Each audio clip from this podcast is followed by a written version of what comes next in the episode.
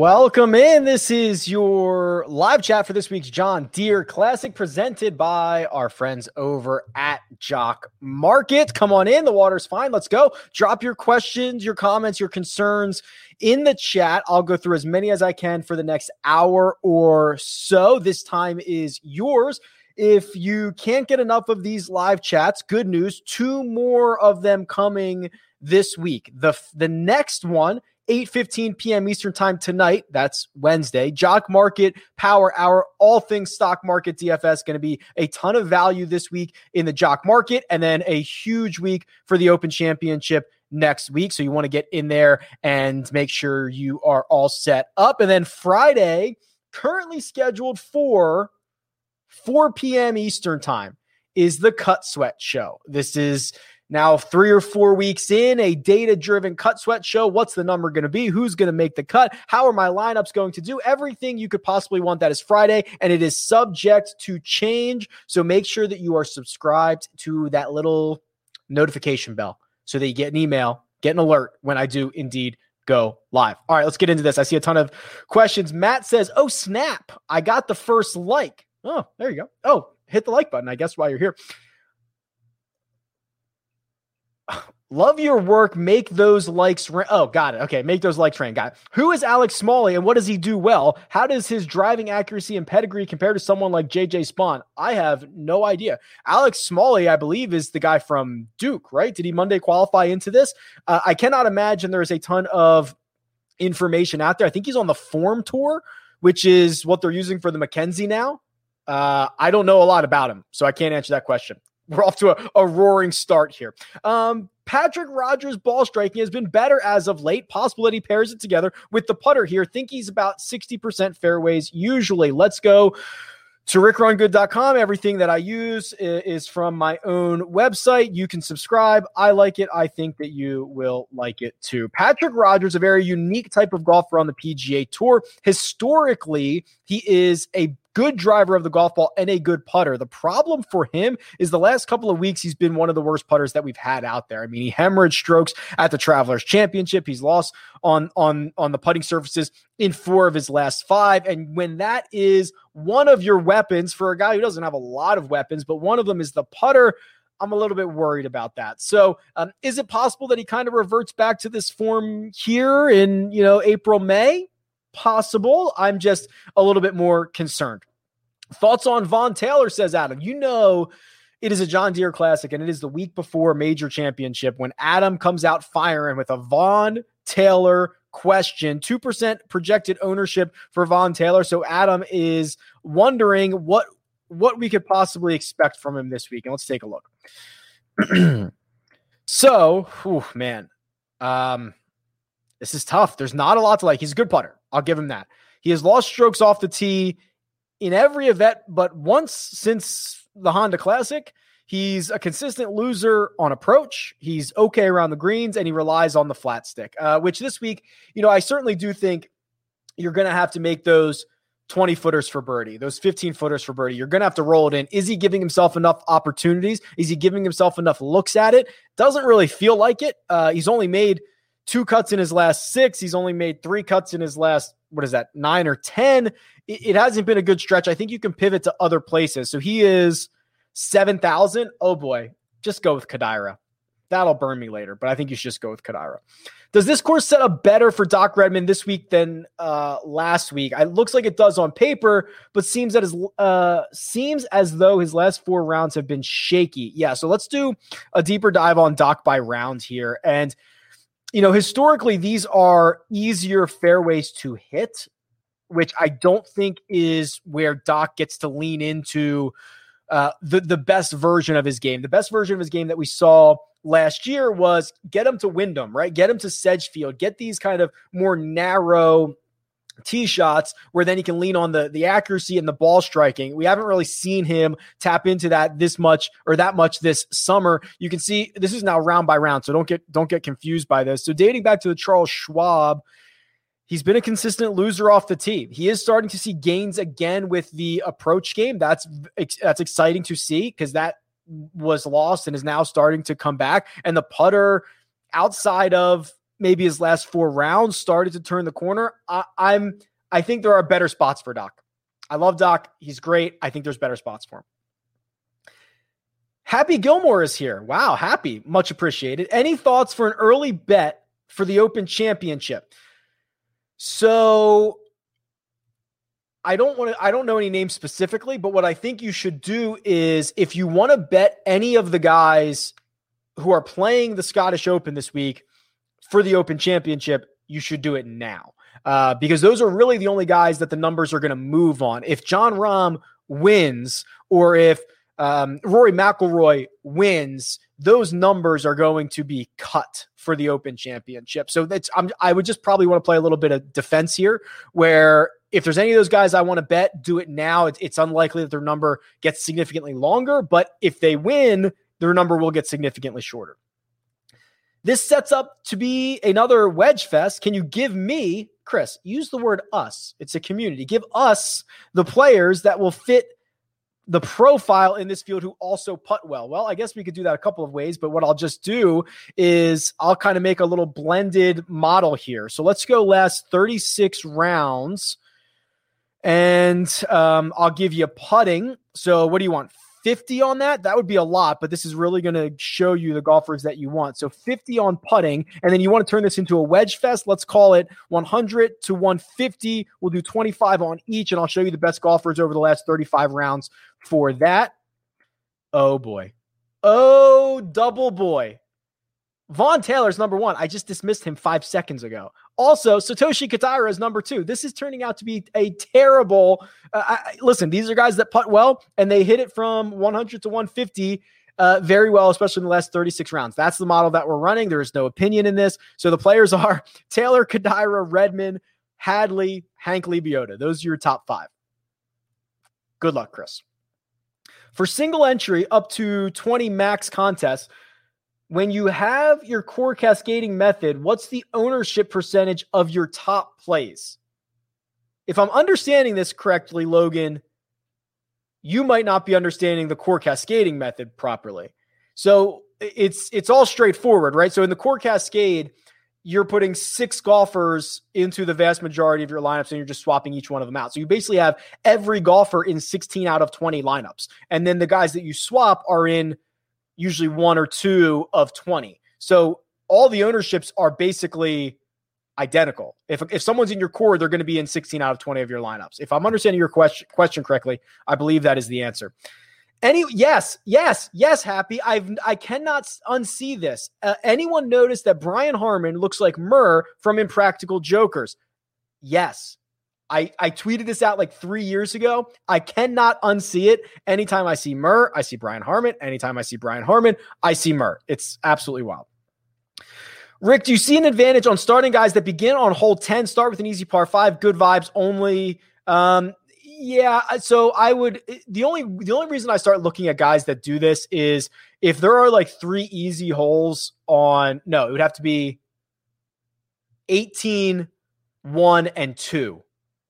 Because I I care about the birdie streaks, right? So like if eighteen's easy and one and two are easy, or like seventeen, eighteen and number one, I would consider it for a showdown especially, right? Or something like that to try to get that bonus. Um, but remember, all these guys are going to start on one at some point. All of them are going to start on ten. Um, maybe you consider it for first round leader if you think that gets you off to a hot start. Long story short, no. Deep dive on Beau Hossler. It is Rocket Mortgage Classic week. Let's start with his golfer profile. Um, and I will admit, I, I, I'm not necessarily a huge Beau Hossler guy, but he's played better recently. Um, he is a lot longer than I would have thought. thirty-seventh on tour, which means he's probably top twenty in this field. eighty-seventh in putting, which means he's probably top fifty in this field uh, because of how weak it is. Now, if you look at what he's done more recently, and we'll go back to tournament by tournament here. We'll look up Beau. Yeah, this is this is pretty encouraging. So three consecutive top twenty-five finishes. All three of them, he's gained strokes off the tee. Um, you know, the putter at times can get hot. It actually hasn't been that good recently, but the last two he's gained there. I'm I'm pretty I'm pretty impressed with this. Uh, for someone who is only seventy-eight hundred bucks, I think you could do a lot worse. Three straight top twenty-fives. Let's go. Fire it up. After Berger came up highly in your model and Im and Harman did not, does that make you reconsider and think he's worth paying up for? Yeah, so I kind of did here. And and this is a little bit of um, a, a life hedge, Hank. So I I had already bet Harman, um, which terrifies me, by the way. So in my core, uh, for, for D F S purposes, I went with Berger. Uh, I, I, I might... I might be wrong to do that, but I'm kind of playing a little bit of a life hedge here in the fact that he came up so well in the model. And the model's been really, really good over the course of the past couple of weeks and months. Um, I did. So I kind of did a little bit of a life hedge here. If if Harman finishes second and Berger finishes third, I guess that would be the worst case scenario because I really wouldn't reap benefits in either way. Hey, Rick, what are your thoughts on Doug Ghim? Also, do you know why he withdrew in twenty eighteen after the first round? Uh, I do not. Uh, I'm sure uh, it might be Google, Googleable, Googleable. I don't know why. If, if I knew that, you guys would be really impressed. Um, yeah, I mean, Doug's on brand, right? This is this is the same thing we have seen from him for the vast majority of his young career. From tee to green, he's great. The putter's terrible. Although I will say, three out of his last four, he's been basically a zero putter, which is great news for Doug Ghim. That's a little bit encouraging. So he had an eleventh at Zurich, but that was with his partner. Three out of his last four, he's made the cut. We're getting the weakest field of any of these. And he's gained, or he's been a zero essentially with the flat stick in three of four. Looks like gains to me. Jason says, hey, Rick, just started watching your watching these podcasts. Thank you. You're one of my favorites. Could you please tell us the top five wind players based on projected wind conditions for all four shifts during the first two rounds and the weekend? Jason, um, with all due respect, I can tell that you are new because this is my soapbox issue. Oh, boy. How do I break this to you? Um, no, I will not be breaking that down for you because the wind stuff is completely overrated. Uh, what direction is it coming off of? Are these guys getting gusted? Is it left to right? And a guy hits a right to left shot and now he can hold it up against the wind. Long story short, everybody does it differently. Everybody uh, is going to get gusted or they're going to get exposed on certain holes or they're not. There is, there is essentially no way to predict this. And anybody who tells you otherwise is wrong. So it does not make it into really much that I do. Uh, could you look at apex off the tee and try to get low ball hitters? Sure. But I'm not going to play the wind game and especially how it shifts over the first two days and the weekends. Oh, wait. Then he put in this. Damn, I think I got punked. Because then he put in this red devil emoji and now I think he knows I was going to get punked there. All right. Tip of the cap, Jason. You got me. Sid says, hey, Rick, can you offer some thoughts on Jim Herman? Has had pretty two, two solid weeks in a row. Yeah, so uh, it's funny that we're at John Deere because this is where uh, – I'll, I'll pull up the Michael Kim stuff first. Mike, this is where Michael Kim won by like eight shots after missing a million cuts in a row and then missed a million cuts more. So here's Michael Kim's win in twenty eighteen. Had missed all these cuts leading into it, then has missed all of these cuts afterwards. Jim Harman is like the light version of Michael Kim because two, two of Herman's wins, he had, he had a stretch of like thirty events where he had two top twenty-fives and, and they were both wins. I mean, look at this. He missed one, two, three, four, five, six, seven, eight, nine, ten, eleven, twelve, thirteen consecutive cuts before his win at Barbasol. Uh, it's just, I, I find him incredibly difficult to predict. Now, to your point, he has looked better in his last two. I'm not going to try to say he continues to do that. You're going to get him at a very low ownership. And if you think this is the one out of twenty-five weeks that he's pops, go for it. When you play, do you collect your own strokes gain stats? Funny, you should ask. I just bought Arcos, which is that little device that goes into the ends of your clubs and it keeps your strokes gain numbers. It is out for delivery right now. It could be on the front porch at this very moment. I will let you know about that. I'm very interested to find out. Hey, Rick, love the show. If you had to pick between Herman and Nor, oh, excuse me, Harman and Norlander or Streelman and Redmond. Okay, so this is really a Redmond versus Norlander conversation. So for that, why don't we just use the head-to-head matchups tool, which I, uh, this doesn't have to be used for just head-to-head matchups. It is literally who is more likely to win in a four-round matchup. So if I put in Norlander and Redmond and I go, I'm going to change it to the start of twenty twenty. So Norlander, Redmond. Start of twenty twenty-one. Oh, Dead coin flip. Wow. Norlander, tiniest of edges, fifty point eight. I wasn't expecting to see it that close. Let's take a little bit deeper dive at Norlander because we already did Doc earlier. Wow. This is really hard. I think it's Norlander and Harman. It's close, though. Super, super close.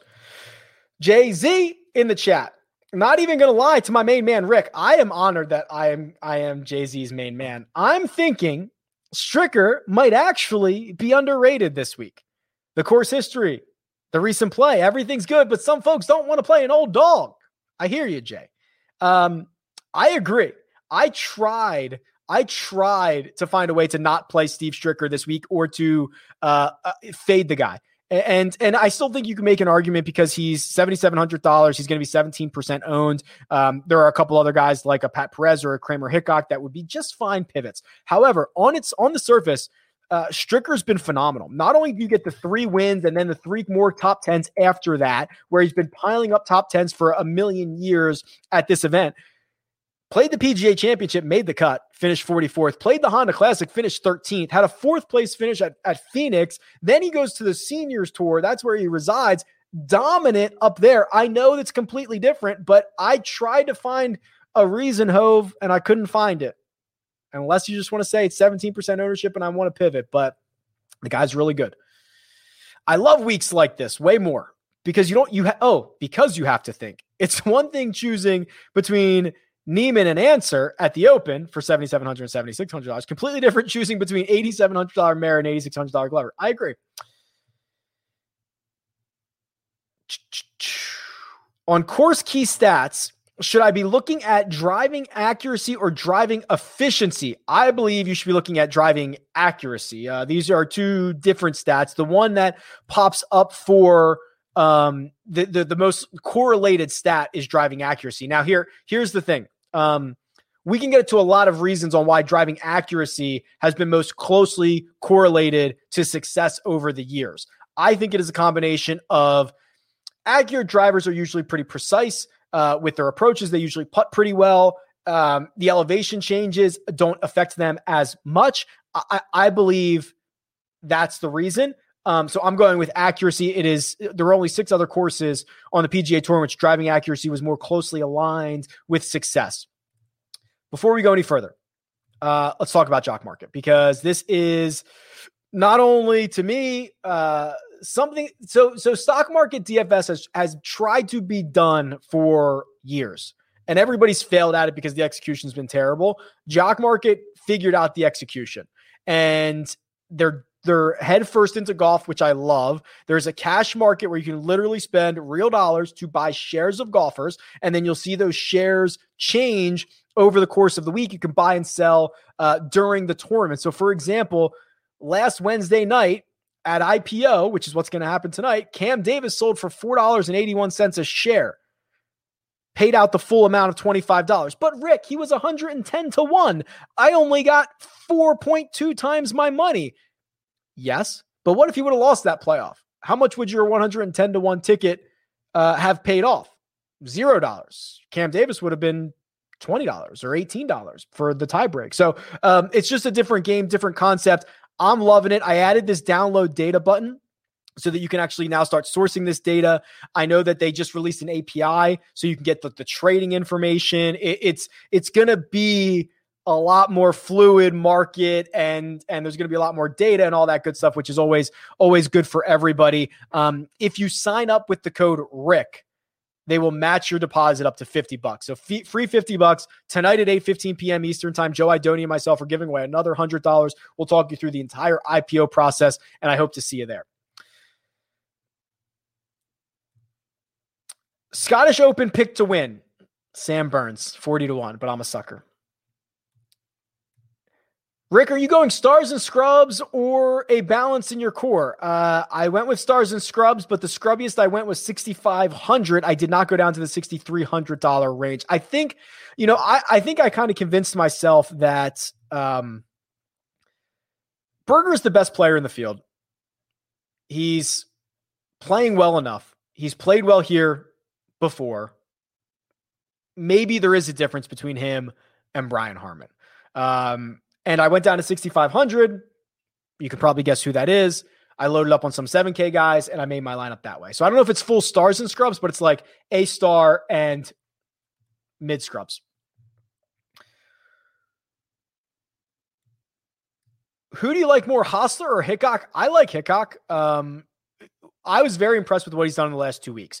The the the runner-up finish in a playoff, made the cut last week. He's accurate. He putts well enough. I think he's trending. I think he's got a lot of confidence. And when you start comparing his outright odds, sixty-six to one, seventy to one, with those peers, like, you got to give Kramer Hickok a little bit more respect than that.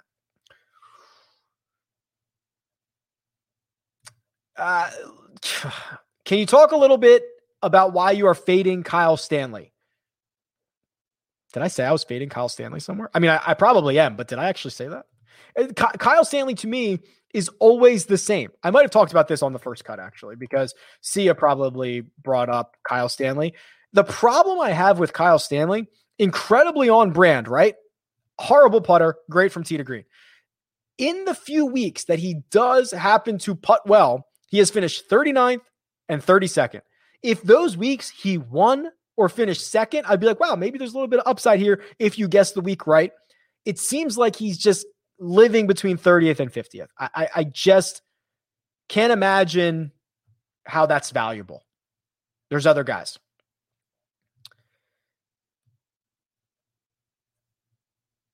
If you were able to run a key stats style regression model for the importance of course history, where do you think John Deere would rank? Well, first of all, um, that's in the works. So good question. Um, I bet you it is. I bet you it's pretty high. Um, Augusta National will be very high. Kapalua will be very high because it's kind of the same-ish players and there's no cut and the course is very unique. So unique courses will be pretty high. I think Harbortown will be very high.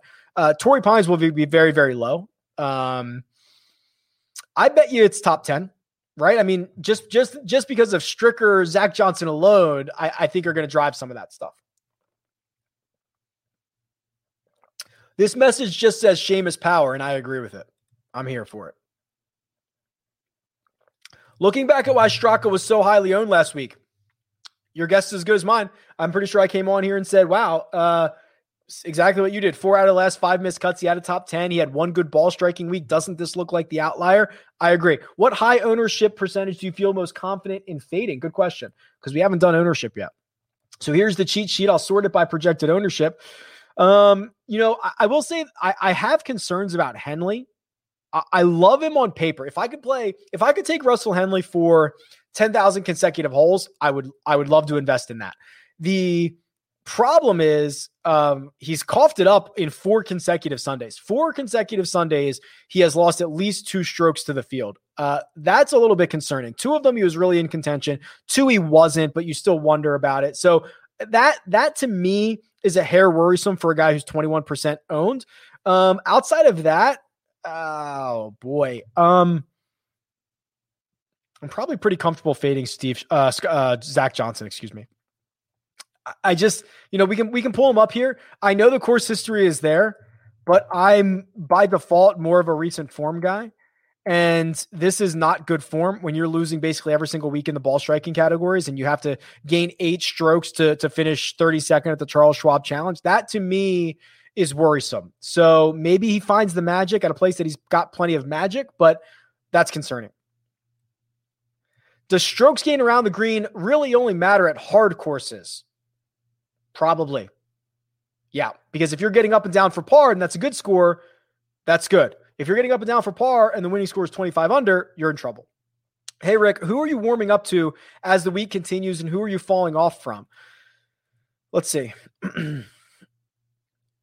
I believe I'm warming on Norin, who I know finished well last week, but this is now a pretty good extended run for him of, of top twenty-five finishes, and this is going to be one of the weaker fields in a long time. He had four consecutive top twenty-fives from Heritage to Byron Nelson, thirteenth at the Memorial, fourth at Rocket Mortgage. This is an extended streak for him that he's been much better off the tee, which I think is is is valuable. So I'm probably warming on Norin, and I'm probably cooling on probably Henley.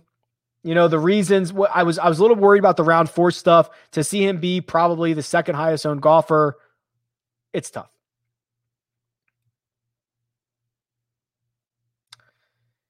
Hey, Rick, can we do a breakdown on Roger Sloan this week as a six K sleeper? Yeah, so let's see. Um, Sloan's kind of interesting because when you're down in this range, for as cheap as he is, six thousand nine hundred dollars in O'Field this week, making the cut is really, really valuable. Having an opportunity to finish inside the top twenty-five, really, really valuable. Um, he's made four of his last five cuts. He finished twenty-first with the Rocket Mortgage. I don't love a lot of the advanced metrics. I think he's a little bit too reliant on the short game, but at six thousand nine hundred dollars, what are our other options? You know, we can go down here and we can see, do you want to play Benny On? Do you want to play Harry Higgs? Harry Higgs has been horrible. Um, do you want to play Michael Thompson? Maybe try to tap into a little bit of winning upside. I don't know. Andrew Landry on paper, this should be the perfect spot for him. And he's got great course history here, but he's been so horrible recently. So I, I just think you're really stuck uh, with a lot of, like, I would rather go down to Adam Long at six thousand five hundred than, than almost live in the six thousand nine hundred dollars range. But if you maybe pick somebody from the sixty-nines, it would be Shanker. It would be Sloan. I, I think that's the way to go. Hey, Rick, been following you for a while now. Over the past couple of weeks, you've been absolute fire with your sleeper picks. Who's your favorite sleeper this week? Um, so I have a video where I release five of them. I, I think it's probably Hickok. I, I just think, listen, is he going to win the golf tournament? Probably not. Is he undervalued compared to his peers? Almost certainly. And that doesn't mean he's going to win, or doesn't mean he's going to make the cut. I just, I just think he's probably the most undervalued guy in the sixty to six, seventy to one range.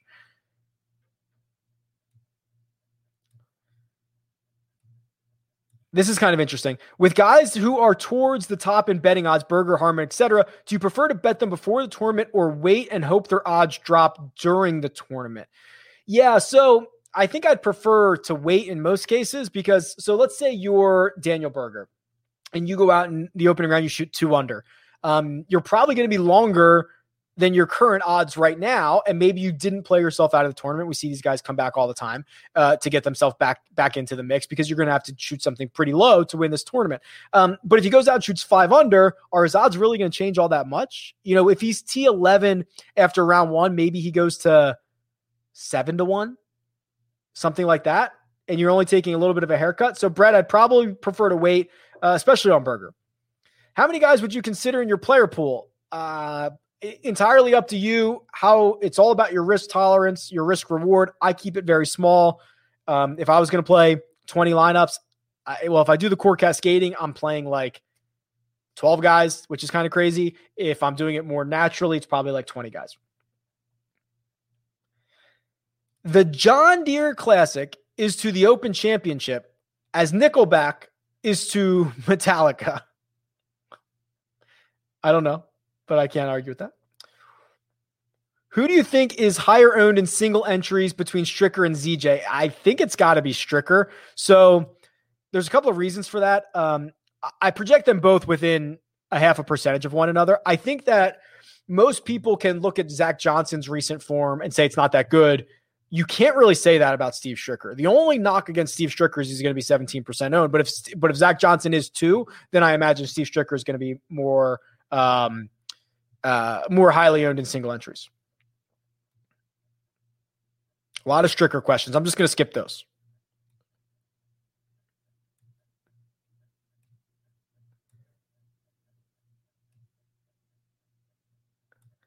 What's up, my brother from another bunker? I don't get it, but I like it. How do you feel about Bryce Garnett? Ooh, probably not good, but we can do a deep dive on... It says on Rick at rick run good dot com, which is actually my email address, but I assume you imagine, I assume you mean at on rick run good dot com. He's seventh in driving accuracy, thirty-ninth in par three and par four scoring in a neutral putter, T P C Deer Run. Wow, Oliver, you're kind of convincing me here. Let's let's take a little bit of a look. You know, we saw a couple weeks ago he had literally one of the best putting weeks that anybody has ever had. Uh, that's not an exaggeration. There were only two that were better, which is a little bit concerning. And you imagine, yeah, that regression is going to come back a little bit. Oh boy, let's see how he putts on bent. So his his baseline is zero point zero seven. He's better on bent, zero point two for sure. Let's see how he does at Deer Run.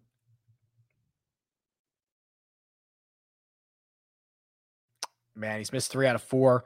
Um, and he's seventy-three. Dang. I was, try- I was hoping to get there, Oliver. I'm not sure I'm there. I'm not sure I'm there. Hit the like button. What do you see as the optimal roster construction for G B Ps? Uh, seriously, probably six guys under eighty-five hundred dollars, right? I mean, what did we see at Rocket Mortgage? I think the, I think the optimal was forty-nine thousand. I think the week before that it was forty-five thousand. Um, it's just, there are so many, it's just, it's just volume. There are so many scrubs in this field that we are probably looking at, um, optimally, you should just probably make lineups that max out at forty-eight thousand five hundred. Um, but realistically, I, I, I'm going with one guy at the top and a more seven K balanced approach after that. Any thoughts on first round leader? I'm thinking Satoshi again. So there's a couple ways we can do this. Let's go to the Holy Grail. Let's look at golfers who, who play well in the first round. Steve Stricker. Great. Guess we're betting him this week. Ryan Moore, Zach Johnson, Sungjae Im, Alex Norin. Let's look at, um, let's get really freaky. Bentgrass, first round. Wow. Brian Harman has twenty-nine rounds, gains nearly two strokes per round. That's wild. Look at this. Brian Harman. That's great. Does he have an early tee time? Let's see. Brian Harman is going off at seven eighteen. Okay, let's hope, let's hope he's a better, I'm going to click him. Let's hope he's a better morning player. So his baseline is zero point five eight. In the morning, he is, please be higher, zero point five one, zero point six. It's not that big of a difference. Let's go with Harman. Ah, but you're not going to like that. Let's go with Harman and a long shot as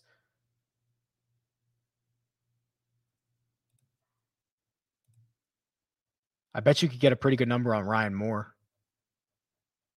Or Munoz. Munoz can get hot for a round. Cannot do it for four rounds. Hey, Rick, how was your fourth? Thank you for asking, Brant. Um, what's your favorite firework?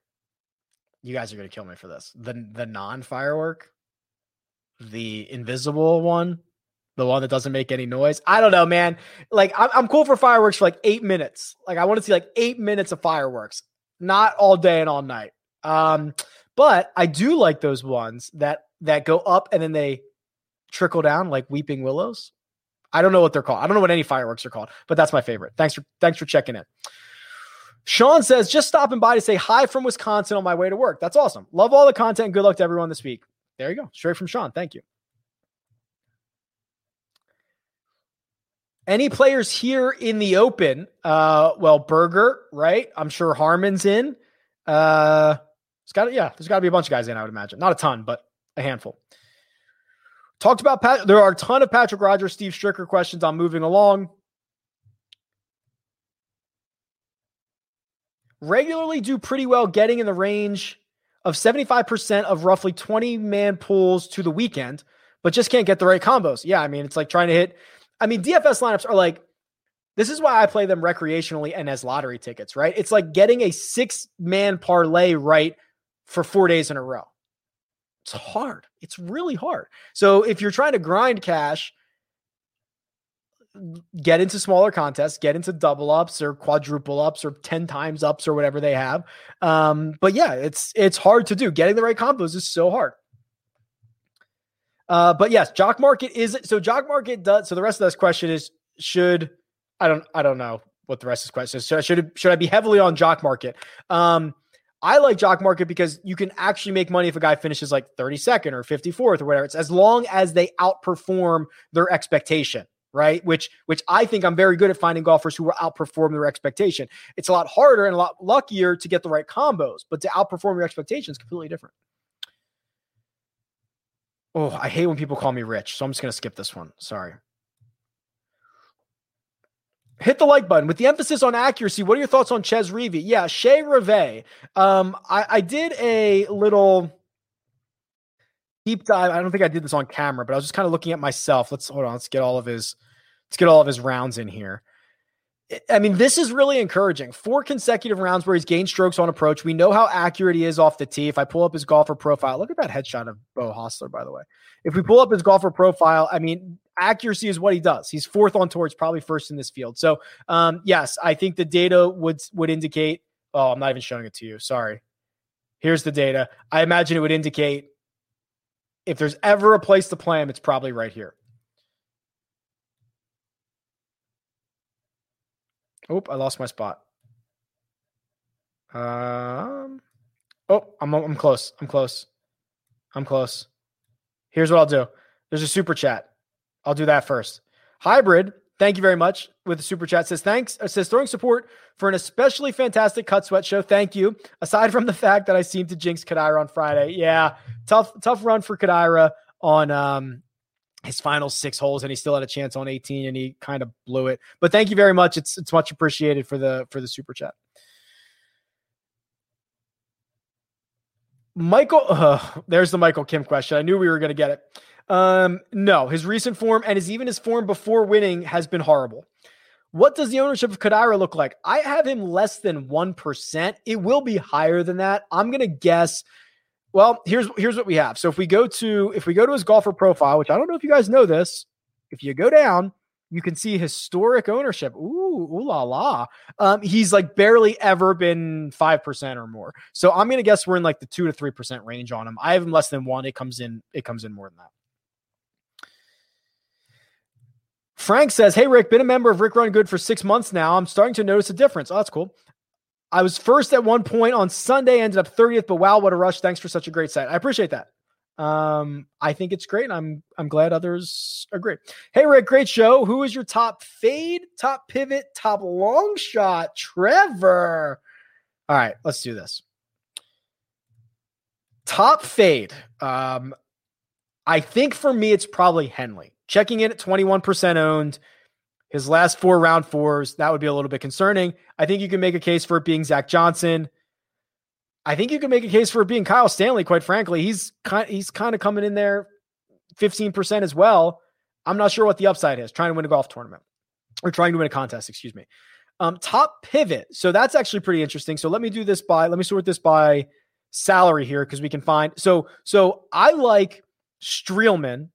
Uh, off of Henley. Now, I don't know if that's a big enough pivot because it's only five percent. Uh, the fact that I have Lee Biota at half of that of Zach Johnson is appalling, and I hope that those numbers get closer because that is is shocking. Um, also, I wouldn't mind. So, so as uh, you know, Stricker at seventeen percent. I don't mind Pat Perez. He's got two top fifteen finishes in the last three. He's a little bit reliant on the putter, but aren't aren't they all? Um, you know, at half the ownership of Steve Stricker, I don't really mind that. So I'd probably go in that range. And then top long shot, I mentioned, um, I mentioned Hickok. I, I mean, Kadira is, I don't know if the number's still like this, but Kadira is seven thousand dollars on DraftKings, but he was like one hundred fifty to one to win. And you looked at other guys that were seven thousand dollars on DraftKings and they were like eighty to one, ninety to one, one hundred to one. So uh, there was a disconnect there. So I think that that builds in some value. One and done with two weeks to go. I'm in the top ten. Harman or Berger. I think you just have to take the favorite. If you're front running, I think you just have to take the favorite. I think you have to. I'm sorry to tell you. It's really close. You can do whatever you want. I just spit water everywhere. Sorry. Let's talk about Aaron Wise winning this week. I will say Aaron Wise has been a lot better, and I'm impressed. Kevin says, any thoughts on the Scottish Open? I know it's a whole different tournament, but do you have two or three recommendations for DraftKings? So there is actually a, show, uh, a European Tour cheat sheet that I update each week. Excuse me. So um, this is on rick run good dot com. I've never shown it, but you should obviously subscribe. Duh. Um, looking at this. So I bet Sam Burns at forty to one because I cannot quit Sam Burns. He's nine thousand dollars. Uh, he is cheaper than Christian Bezadenhout. He's cheaper uh, than Matt Fitzpatrick. I'm not sure about that. I did get a viewer actually sent me, I think he was across the pond, sent me some really, see how I said that across the pond? Uh, He sent me some really interesting information about Renaissance. He was mentioning how wet it was and kind of these, you're going to need to be able to make a lot of birdies um, and potentially keep it in the fairway. He mentioned Bernd Wiesberger, who I believe won this. Yeah, he won it two years ago. So um, I would probably say Burns, Wiesberger, I would probably go with, let's see, let's see if I can find you a value play. I'm I'm a sucker for for um Adrian. I'm gonna get his name wrong. Adrian Otegi, I believe is how he pronounced it. He's seven thousand five hundred dollars. Of course, uh, you know, plays primarily on the European Tour. Second a couple of weeks ago, three straight top thirties, makes a ton of cuts, has played well enough here. I think that he's a pretty good, uh, a pretty good cheaper guy. Can I get anybody down low? Mm. No, I don't know. I do like Minwoo Lee's game, although it doesn't always translate to success, but Minwoo Lee is a stud. Yeah, there you go. Good luck.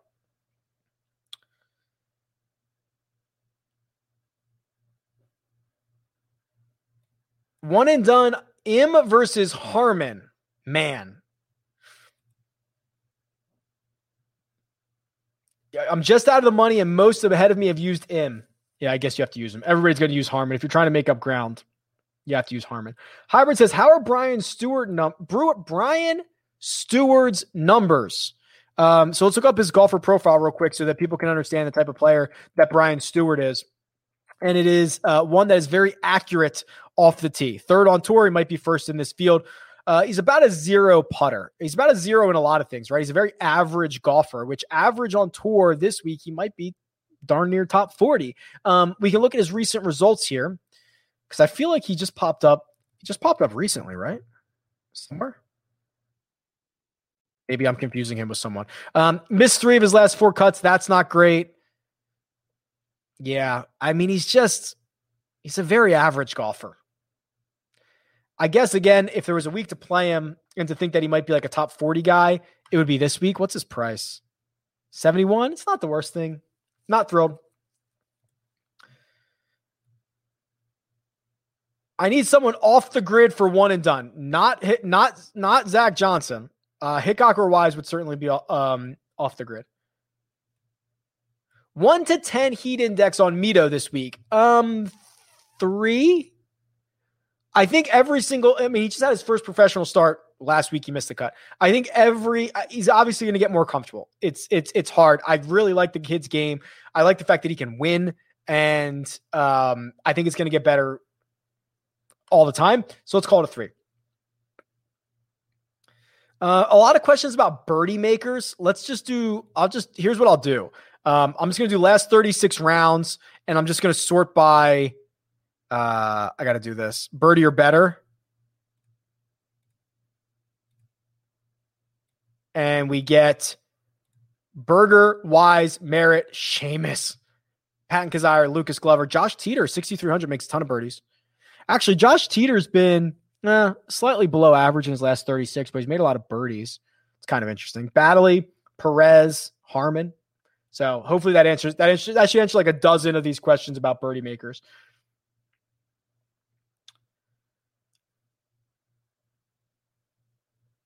Hey, Rick, I know Lebiota didn't deliver in the last few holes to make a playoff. Do you think he can keep it rolling this week? So it's funny. I kind of, uh, last week, if you guys remember me saying, I was like, yeah, like, like Lebiota, let's, it's one more go around. Like we got one more crack at this, and he played great. And it was awesome. I think we might have one more crack at this. Like I might just keep, I might be just uh, adjusting. Uh, he he's arguably one of the hottest guys on tour right now, or at least in this field, right? I mean, I mean, six consecutive cuts, four of them are top seventeens. The last two are top fives. Do I love that he's relying on the putter? No. Do I think you're going to have to make a lot of putts here? Yes. So it maybe one more go around, right? Maybe one more go around.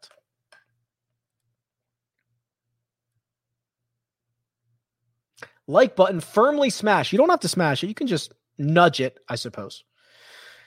Couple questions on Johnny Vegas. Let's do that. Johnny Vegas. Um, Elite driver of the golf ball. Boom. There it is. One, two, three, four, five, six consecutive events. He's gained strokes off the tee. Rarely loses off the tee. Very good ball striking. Here's the problem, right? He's actually, this isn't, this isn't the worst. He, he, if you are willing to, excuse me, ride or die with the flat stick, then Johnny Vegas is your guy. He is, wow, he's eight thousand. That's pretty expensive. I thought he was going to be like seventy-five hundred. Um, if you're willing to ride or die with the putter, go with Johnny Vegas. Uh, some people hate that.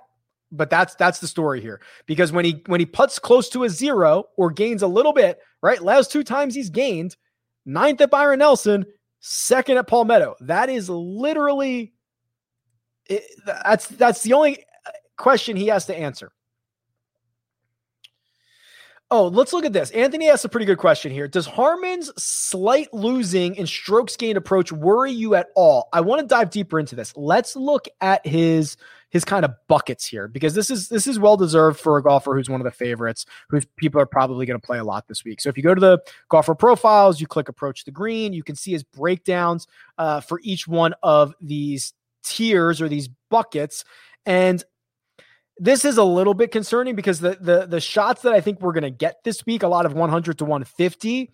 Um, from one hundred to one twenty-five, Harman's one forty-seventh. From one twenty-five to one fifty, he's eighty-ninth. From one fifty to one seventy-five, he's one hundred fifty-ninth. He's actually better further away, two twenty-five to two fifty, two fifty to two seventy-five, although he probably doesn't have many shots there.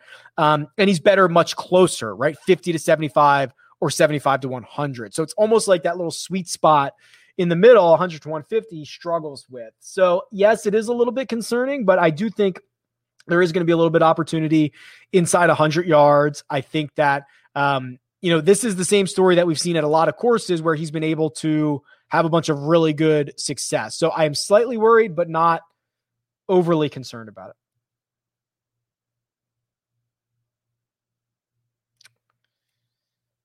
Can we see the projected ownership on Aaron Wise? Certainly, Alex. So I have Aaron Wise at about twelve point five percent. Good luck. Is there any question that Kramer Hickok has the best headshot on the site? Actually, yes, there is a question, but I'm trying to think who has a good one. Look at this guy. No, there is no question. He's a male model. Look at this guy. Just chiseled, chiseled jaw. First of all, it's not even a headshot. It's an, it's a can, it's a candid, and he's just throwing a thumbs up to the camera. Look at that smile. Oh, he's ready to win. I'm holding my ticket. Uh, there are some other good ones. Hideki has a real hero shot, I think. Boom! Look at that guy.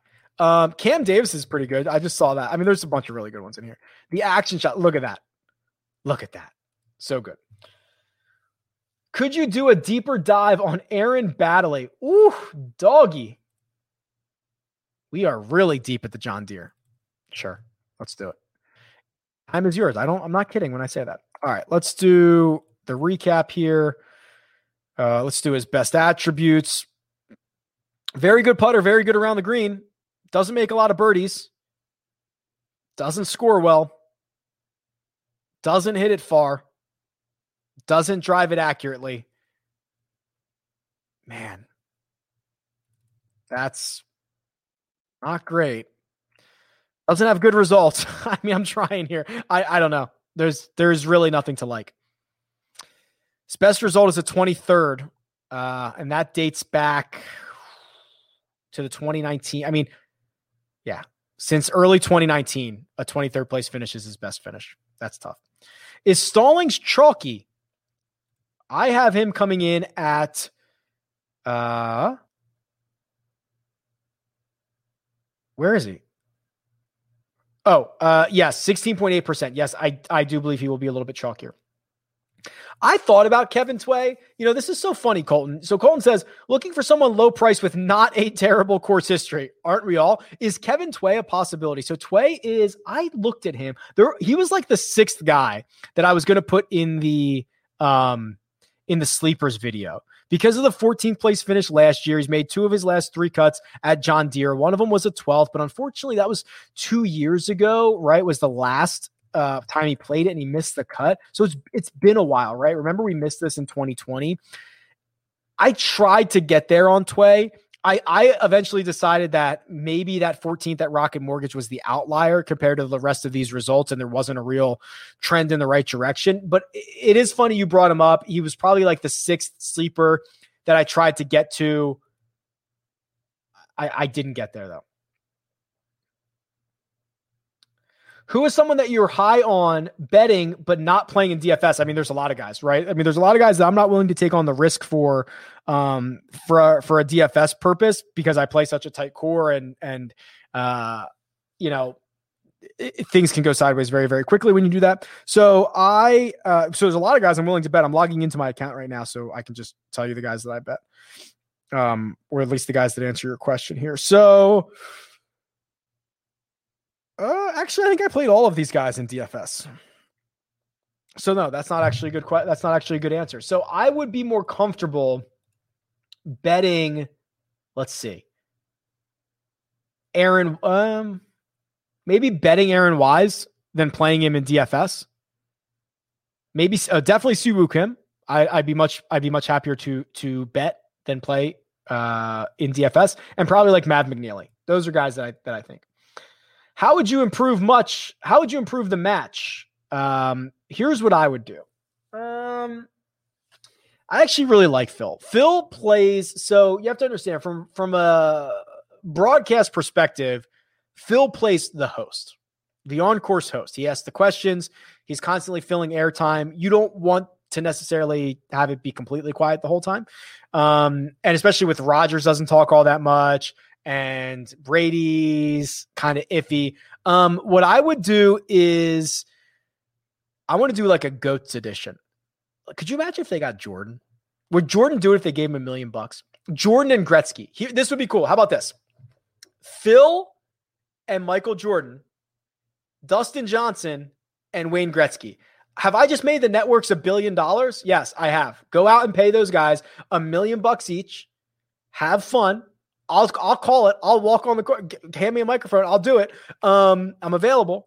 Uh, that would be awesome. I, I think it, unfortunately, this revolves so much around personalities. The other thing is, the good news is you can go anywhere, right? You don't need a huge infrastructure. That course we saw in Big Sky was phenomenal. Go to Bandon, go to, I, there's so many great courses they can go to.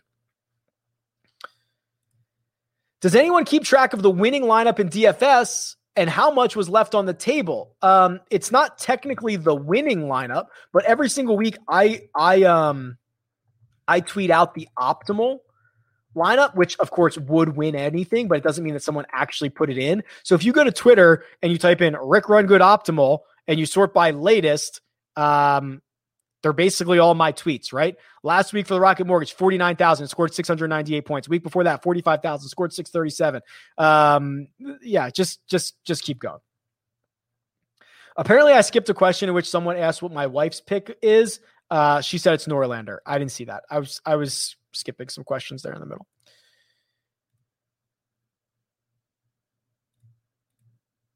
Would you take Rory plus money over Morikawa in the Scottish Open? I already bet it. Well, I guess you're just looking for a little positive reinforcement. Um, sure. It's not the end of the world. If you like it, I like it. Oh, no. Someone said, please GIF Rick doing the Weeping Willow firework hands. Oh, God.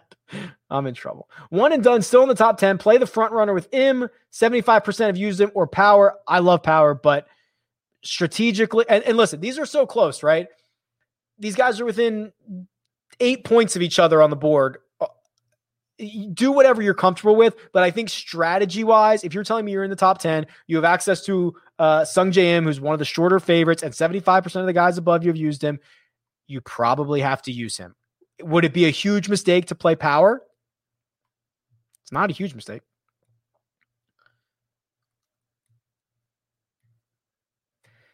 Lebiota versus Kyle Stanley. That's kind of interesting. Let's do that matchup. So... Man, I, I have no, I have no idea what this is going to return. Most times I have like a general idea of what this is going to return. Kyle Stanley, if you go from the start of twenty twenty-one, Kyle Stanley is fifty-one percent to win. Thank you. If you go to just recently when uh, Lebiota has been much better, let's see. Yeah. So if you go since April first, Lebiota is sixty percent to win this thing. Top five putters in the field. So many different ways we can do this. Let's do uh, this season, strokes game putting in this field. Harrison Frazier, although he only has four rounds. Johnson Wagner, and Johnson Wagner has good course history here. I'm not going to play him, but it's the answer to your question. Zach Johnson, Chesson Hadley, J T Poston. If you want just guys on bent grass, Christopher Ventura, only fourteen rounds. Chad Prohl, only two rounds. Andres Romero, Danny McCarthy, Beau Hossler. If you want just T P C Deer Run,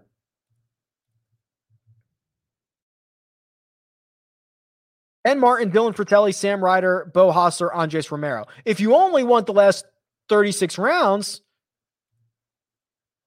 Troy Merritt, Brian Harman, Zach Johnson, Chesson Hadley, Harrison Frazier. A lot of different ways to do this, as you can tell. Rick, did you also get burned by Hideki last week? No, actually, I avoided that. Um, you know, my wife, I, she puts in a lineup every week. She got burned by Hideki. I actually avoided it. Uh, I avoided the Hideki and Bryson, and I still got three of six through. It's, it's, it's terrible. Maybe four of six for my core. It wasn't enough. Can you do a Jock Market strategy video? I guess a tutorial how it works. Funny you should ask, Chris. It already exists. Uh, go to Google, Rick Run Good, Jock Market. It'll come up. There's also an interview with uh, Dave, who is one of the uh, co-founders, and he gives a lot of great insight and strategy as well. Also, uh, I think there are tutu- tutorials that are on their website that I actually created. Uh, just they're out there. And also every single Wednesday night at eight fifteen p.m. Eastern time, Joe Idoni and myself talk through strategy and this should tell you exactly how it works. So lots of opportunities to do that, Chris. Hey, Rick, great job as usual. Thank you. I appreciate that. Um, do you think if Berger or Harman start off slow, they throw in the towel and head to the Open? This is pretty player personality dependent. No, because if they didn't want to, they would have just, they would have just gone there, right? They don't have sponsor obligations or anything here, right? So I'm going to say no. Rick, what's your favorite classic car? Oh God, you guys ask me. There's all, maybe I'm learning there's only like three things I know anything about because you guys ask questions about things I know nothing about: movies, music, cars. Um, somebody asked me about like, I forget something. Oh boy. Um, classic car, classic car, classic car. Think, Rick, think. I literally have no idea. nineteen I literally have no idea. Uh, I'm sure someone would be like, oh, a nineteen sixty-seven Chevy Camaro. Rick, what are you, a stupid idiot? That's the best car ever created. I literally have no idea. I'm sorry. Enjoy the car show. Send me a picture of whatever your favorite is. I apologize. Is Kadira making the cut this week? I have him less than one percent owned. I think he's going to be about two point five percent owned. The argument to be made is for thirty holes on a course that shouldn't have been a good fit for him, he played pretty well. He was like six under. Then he went bogey, bogey, bogey, and I believe he doubled the last when he needed par to get in. Um, I'm I'm going back to him. Let's go. This should be a better. This should be a better spot for him.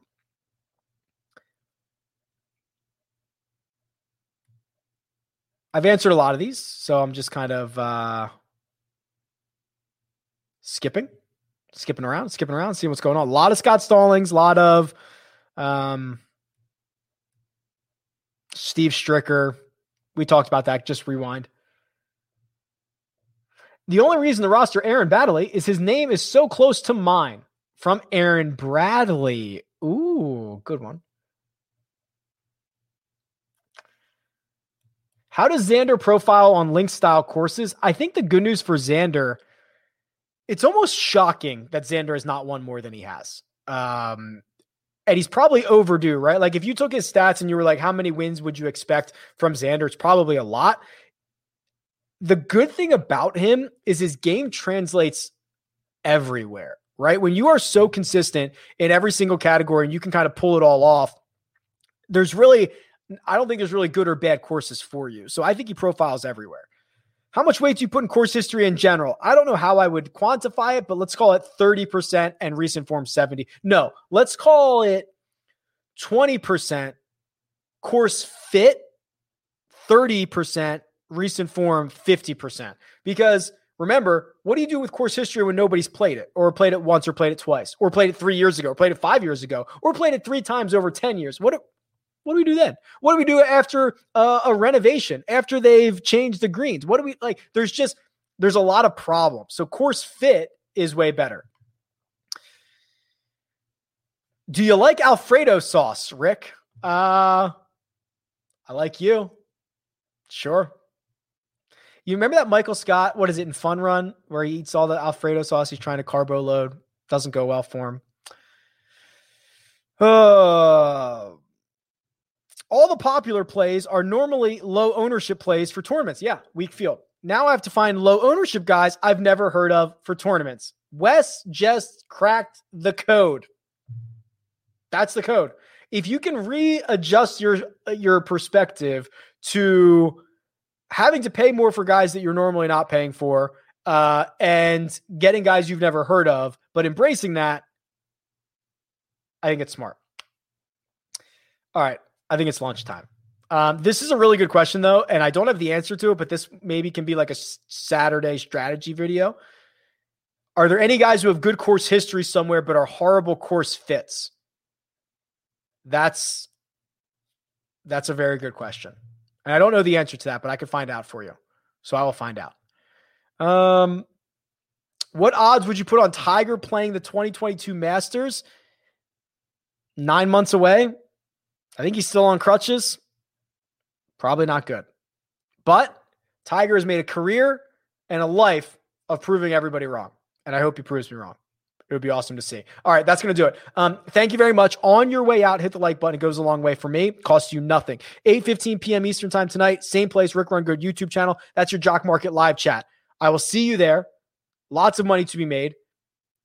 I'm going to get rid of this comment. There we go. And I'm going to put up the end screen. I appreciate your support. I'll talk to you guys soon. Good luck.